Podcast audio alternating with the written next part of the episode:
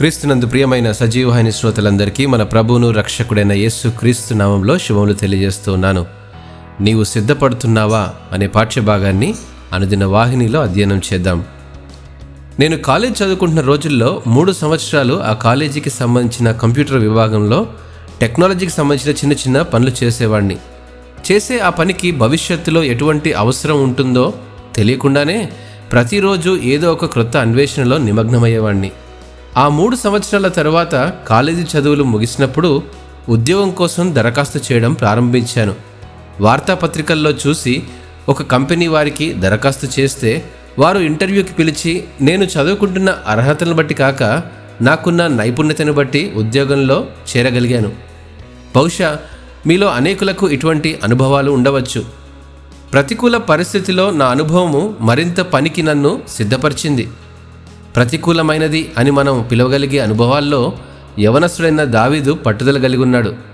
గొల్యాతుతో యుద్ధం చేయాలనుకున్న సవాలు ఇస్రాయేలీలు ఎదుర్కొంటున్నప్పుడు ఆ కర్తవ్యానికి ముందడుగు వేయడానికి చాలిన ధైర్యం గలవాళ్ళు ఎవరూ లేకపోయారు. దావీదు తప్ప ఎవరు లేరు.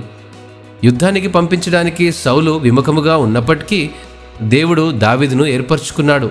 అయితే దావీదు తాను కాపరిగా ఉంటూ గొర్రెల నిమిత్తము ఒక సింహమును ఎలుగుబంటిని ఎలా చంపాడో వివరించాడు.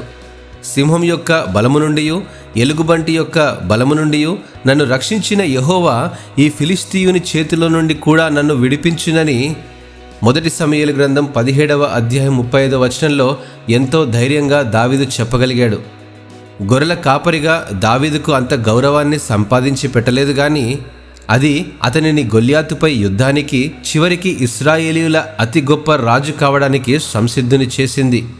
భవిష్యత్తు కొరకు మనలను సిద్ధపరచడానికి దేవుడు ప్రస్తుత పరిస్థితులను వాడుకుంటాడు. మనం కష్టాల్లో ఉన్నప్పటికీ వాటి ద్వారా దేవుడు మరింత ఉన్నతమైన దానికి మనలను సిద్ధపరుస్తూ ఉండవచ్చు. ఈ మాటలో ఎట్టి సందేహం లేదండి.